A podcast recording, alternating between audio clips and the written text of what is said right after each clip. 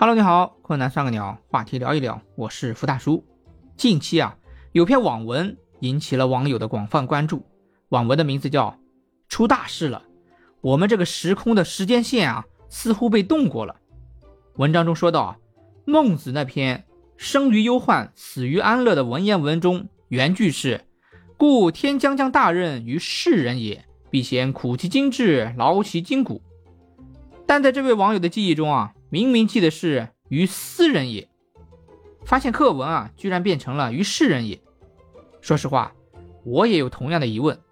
当年背课文背得死去活来，生怕背错，这几十年过去了，记忆还不曾忘记。你跟我说我背错了，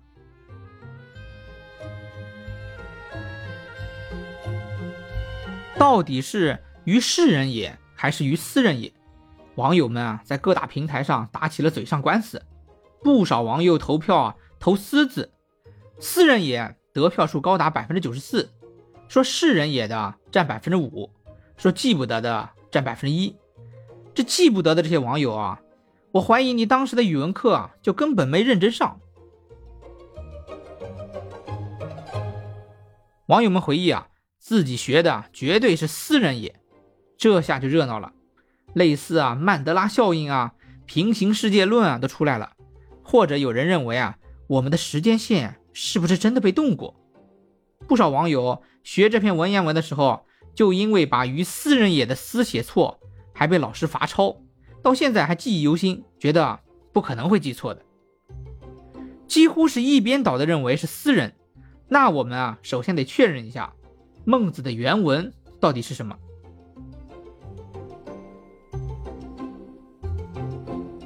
在能搜到的古籍影印版中，无论是孟子还是关于孟子解读的著作，在这句话上都是世人也。四库全书中收录的孟子啊，也是世人也。另外啊，另有网友进行了查证，人教社历史上这篇课文自1961年开始，包括1982年、1994年、2006年等各版本均是“天将降大任于世人也”。四库全书课本《孟子集注》。朱熹注，明代课本《孟子注疏解经》汉赵岐注，均为世人。有人找到了2006年中国广播上的一篇文章，叫《斯人也，世人也》，还专门讨论了这个“斯”和“世”的区别。由此啊，有人猜想，可能是由于某文集中的一句引文错将“世人”排版成了“斯人”，而这种相对小众的写法。借助其巨大的影响力，成为了不少国人的共同记忆。这个原因说法可能比较有道理，但记忆中的来源啊也并不是唯一的。那既然世人为原版，为何私人会引起如此大的争议呢？在输入法现代教材中的私人之错，可能和我们几十年的记忆啊有关系。教材不仅涉及到我们信息的准确性。更事关教育的正统性。从改革开放到这个世纪初，绝大多数中学生啊使用的是人教版的语文教材，人教社也回应教材中使用的都是世人也。那即使人教社所用的一直都是世人也，也有其他省市版本的教材啊却用了私人也。我坚信啊，我当年在山东上学的时候背诵的就是这个私人也。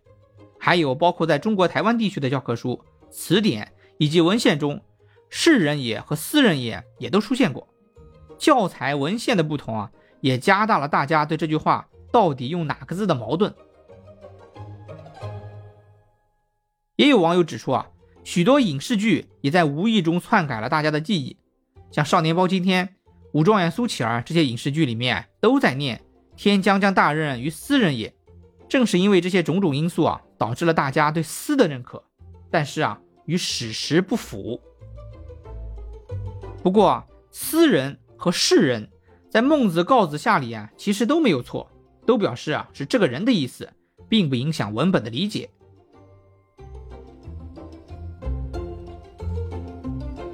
让我真正奇怪的是，就算原文就是“世人也”，我们背错了也没关系，反正意思我们也没理解错。